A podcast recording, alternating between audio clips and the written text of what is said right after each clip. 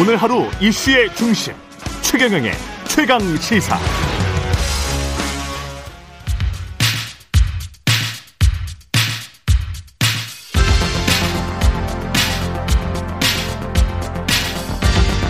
여의도 인싸 하태경의 정치 인사이드.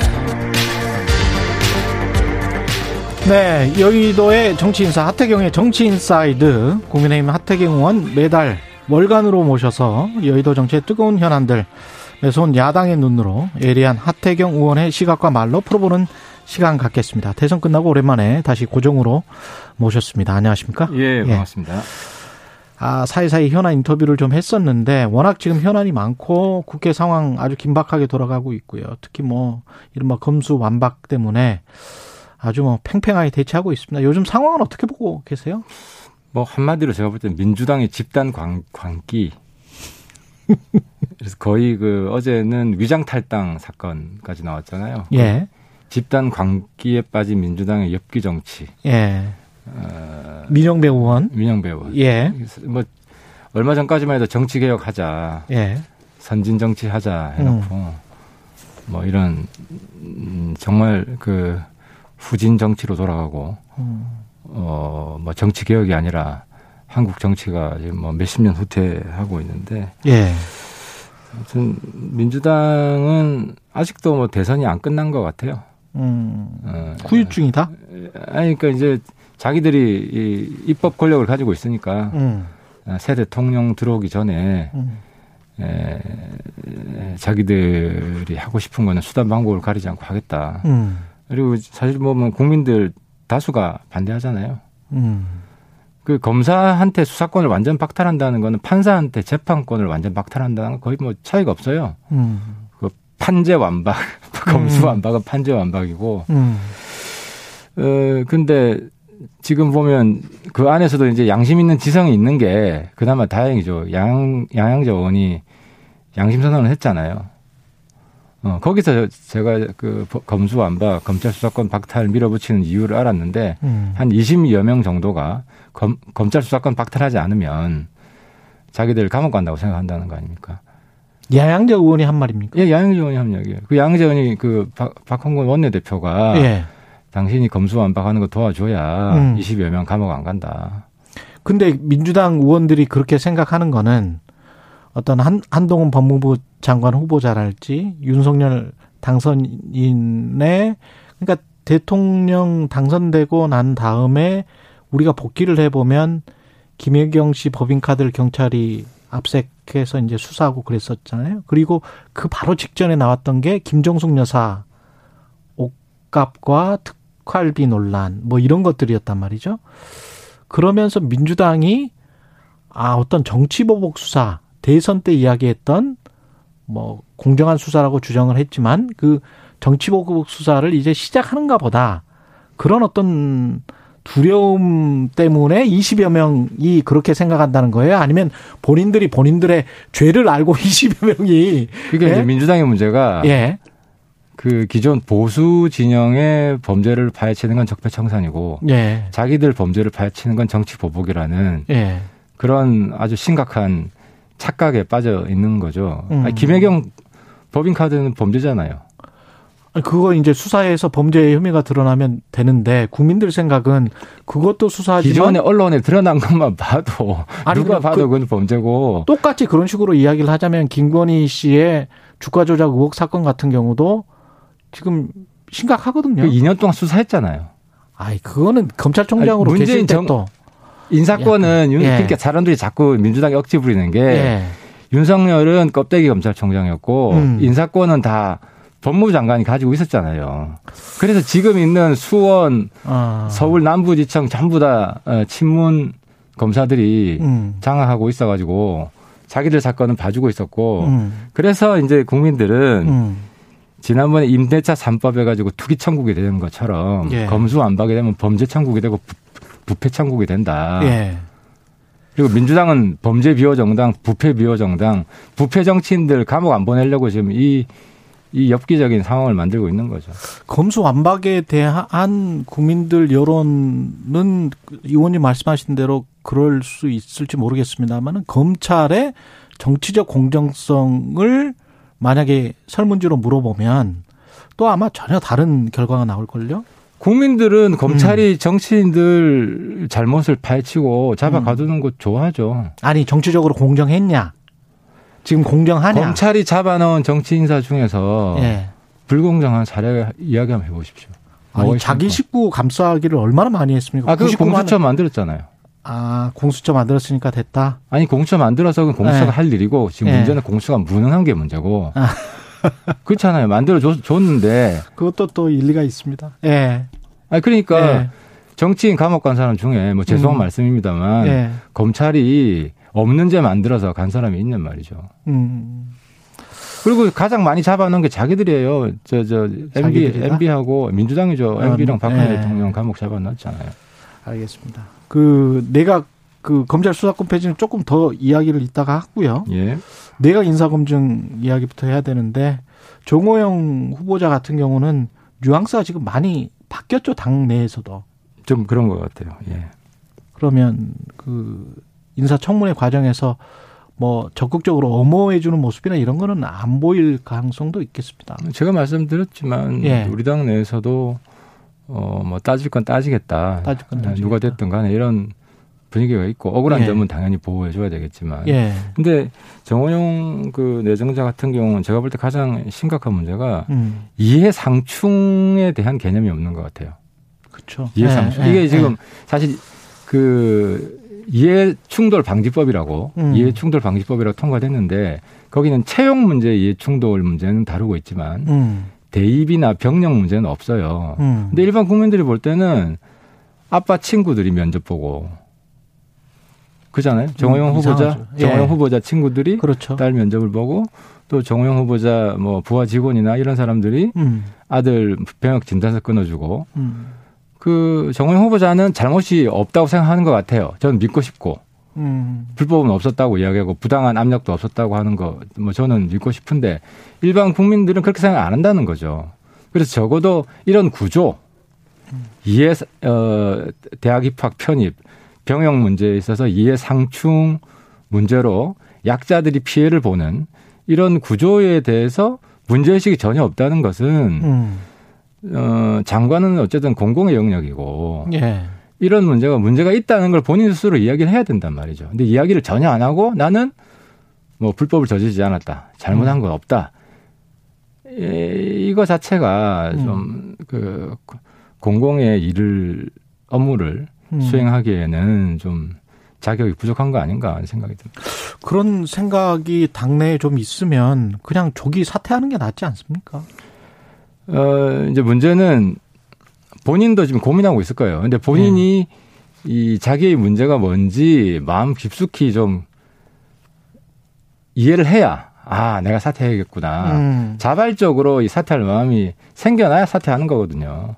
그러니까 좀 시간을 줄 필요는 있다고 생각, 생각이 됩니다. 국민의힘 입장에서는 시간을 줄 필요가 있다. 아, 그렇죠. 그렇지 예. 않으면은 뭐 또 압박에 의한 사태다. 예. 이런 다른 또 부작용이 나올 수 있기 때문에 음. 어쨌든 좀 시간을 좀 주면서 어, 이번 사태의 본질적인 문제가 뭔지 음. 자꾸 저 후보자 본인은 나는 불법한 것도 없고 압력 행사한 것도 없는데 예. 이렇게만 생각하거든요. 예. 그래서 저는 윤석열 정부도 이번 기회에 과거에 지난번에 다루지 않았, 않았던 음. 대학 입학 혹은 병역 문제에 있어서 이해 상충 문제 예. 이 문제를 어떻게 풀 건가 아빠가 의대 교수고 뭐 법대 교수고 음. 그러면 자식들이 그 학교 지원했을 때 혜택을 받을 수 있지 않나 하는 국민 의심이 강하게 있거든요. 아, 그럼요. 그렇지 예. 이런 의심을 구조적으로 어떻게 풀 것인가 예. 이건 윤석열 정부가 어 뭐 예를 들어 뭐 대학 입시 이해, 이해 충돌 방지 예. 이런 문제에 대해서 좀 대책을 내놓고 이번 기회에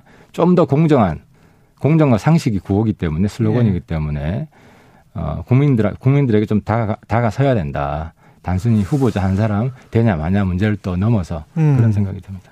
근데 이 정 후보자가 조기 사퇴하지 않는 이유가 정치적으로 해석하는 분들은 이게 조기 사퇴하면 전국 주도권을 민주당에게 내주고 다른 후보들에게 이제 또 뭐 현미경으로 검증을 하기 때문에 정 후보자가 일종의 이제 인간 방패 역할 이런 거를 하고 있는 것 아닌가 이렇게 지금 정치적으로 보는 분들도 있더라고요.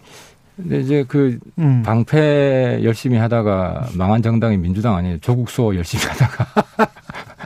그러니까 아마 시간은 별로 안 끌 것이다. 아, 저는 어쨌든 후보자 본인이 예. 어, 이 문제의 본질, 문제점들을 인식하게 되면 어. 저는 충분히 사퇴할 거라고 보는데 음. 거기에 대해 그 문제에 있어서 시간이 좀 더 필요한 거 아닌가.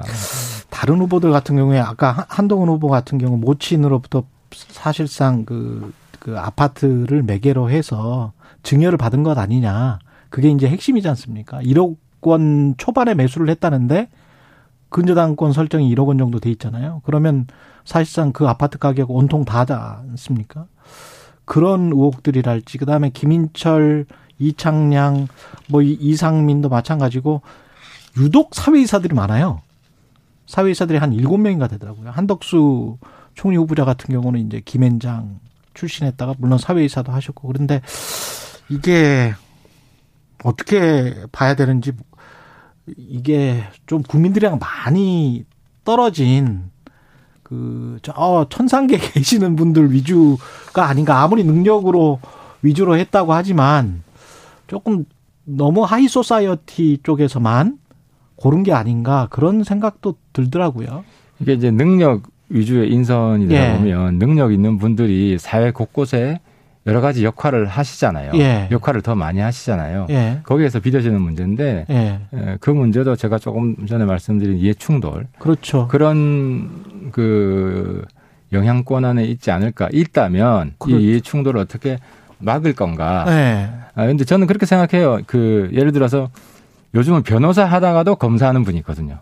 그렇죠. 완전 역할이 다르잖아요. 변호사다가 판사하시는 분들도 있고. 아, 그렇죠. 예, 예. 예를 들어 대표적인 분이 윤석열 당선자예요. 변호사 예. 좀 하다가 아. 검사를 하거든요. 예. 그럼 변호사 하는 하게 되면 음. 이제 어쨌든 범죄 혐의자들을 변호하는. 변호해 줘야 되잖아요. 검사는 그걸 잡아야 되고. 그리고 법무법인에서 또 돈도 버는 것이고. 아, 직분이 그러니까 예. 문제는 직분이 달라지면 그렇죠. 공공의식이 투철한 분은 그 직분에 충실한다는 거죠. 아. 그렇다고 해서 윤석열 당선자가 검사할 때 예.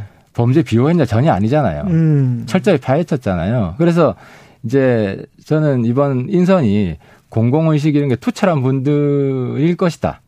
때문에 일 것이다. 그 사회 이사 했다고 해서 어. 그 회사를 봐주기 위해서 자기가 장관하면 예. 그 회사에 종속된 분이 아니라는 거죠. 그럴까요?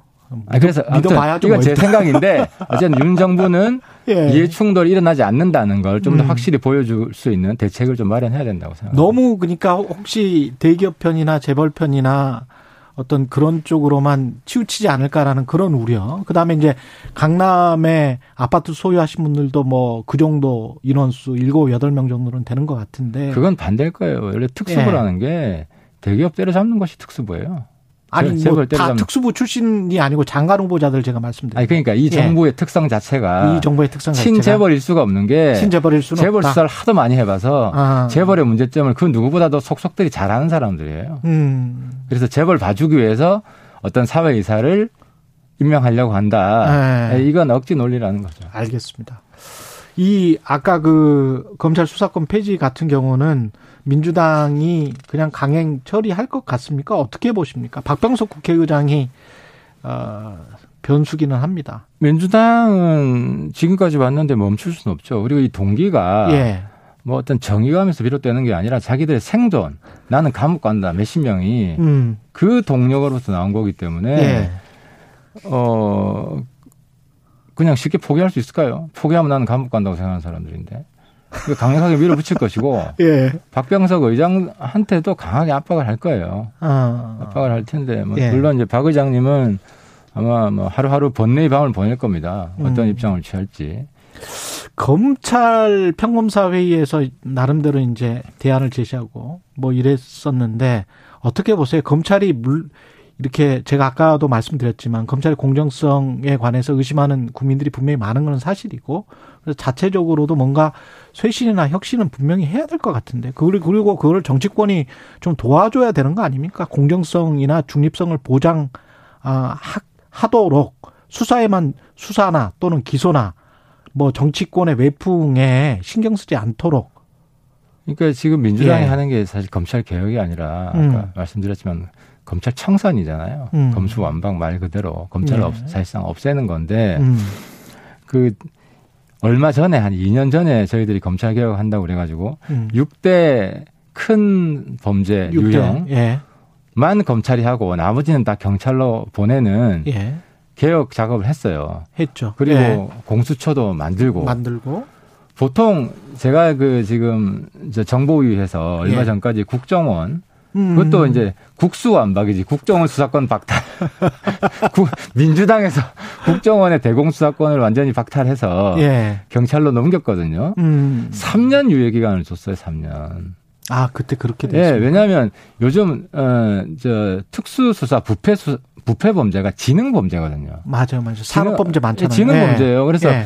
이 수사 전문성이 굉장히 필요하고 예. 대공 수사도 굉장히 전문 분야거든요. 이걸 넘겨받으려면 한 3년이 필요하다 고 우리가 판단한 거예요. 근데 음. 이번에 3개월, 3개월. 음. 이거, 이걸 이러면 이제 경찰이 못 한다는 게 아니라 예. 이걸 충분히 전수받기 전에 예. 이제 넘겨가지고 음. 지금 있는 사건들 제대로 수사 못하게 한다. 수사 방해거든 사실. 음. 공무집행 방해예요. 민주당 지금 공무집행 방해로 지금 들어가야 돼요. 처벌 받아야 돼. 그러니까 그러기도 하고 전 세계를 봐도 예. 검찰 수사권 완전 박탈한 나라가 없어요. 하나 한 나라도 없어요. 알겠습니다. 그 마지막으로 그 BTS 있지 않습니까? 예, 예. BTS 그 병역 특례 관련해서는 지금 국회 논의 상황이 어떻습니까? 이게 처음 문제, 문제 제기하신 이 분이 논의된 게 한 4년 됐는데요. 예 하의원님이시잖아요. 예, 그렇죠. 예. 그때 제가 이제 문제 제기한 거는 형평성 문제였어요. 음, 왜 지금 성악, 판소리 이쪽 분야는 맞아요. 병역 특혜를 받고 있는데 피아니스트 뭐. 예. 예, 대중 가수는 왜 안 되냐? 음, 그래서 없애면 다 없애고 주려면 다 줘라. 이게 이제 논의의 출발인데 예. 그 과정에서 지- 기존에 있는 병역 특혜 과정을 다 조사를 해가지고 우리가 그때 병역 특례 제도 개선 소위원회를 만들 제가 위원장을 했어요. 음. 그 정부에서 TF를 만들고 그때 보니까 여기에도 부정행위가 많아요. 음, 예를 들어서 뭐 콩쿨 같은 경우 예. 갑자기 새로운 국제 콩쿨이 서로 인맥이 있기 때문에 콩쿨을 만들어 가지고 그 콩쿨을 인정을 하는 거예요. 근데 어, 그 콩쿨에서 3등 받으면 안 되거든요. 3등 받은 거를 어떻게 좀 조작을 해가지고 1등으로 만들어서 뭐 군대 면제를 받는다든지 음, 또 혜택을 받으면 봉사활동을 해야 되는데 봉사활동이 전부 다 허위예요. 음. 한 5, 60% 이상이 거래됐을 거예요, 당시에. 예. 그에다 허위, 허위 봉사해가지고 음, 문제가 되고 이 이제 부정행위가 심각했다, 이거 하나. 예. 그리고 또 병역 인구가 너무 줄고 있다. 아, 그렇죠. 그래서 지금 현역 입양하는 게 90% 이상 돼요. 좀 자원이 없다 부실하고. 아픈 예. 사람들도 다 지금 군대 가고 있어요. 음, 그래서 이제 우리 결론은 병역 혜택은 축소하는 방향으로 가야 되고 예. 그래서 그때 이야기한 게 그 대중 가수를 줄 게 아니라 특혜를 줄 게 아니라 같은 가수 영역인 성악 판소리 그 특혜를 없애라. 아, 라고 그런- 그런 국방부하고. 문체부에 건의를 예. 했고 예. 국회 의견으로 예. 국방에서 통과가 됐고 음. 국방부는 받아들였는데 문체부가 거부를 한 거예요. 그래서 제가 그때 문체부 굉장히 비판을 했어요. 음. 그래서 지금 황희 장관이 음. 당시 이제 국회 의견과 대립되게 지금 혜택을 주려고 하는 건데 예. 신임 문체부 장관은 음. 어쨌든 이 혜택을 줄이기 위해서 좀 노력을 해야 된다고 봅니다. 알겠습니다. 여기까지 듣겠습니다. 하태경의 정치 인사이드, 예, 국민의힘 하태경 의원이었습니다. 고맙습니다. 예, 감사합니다.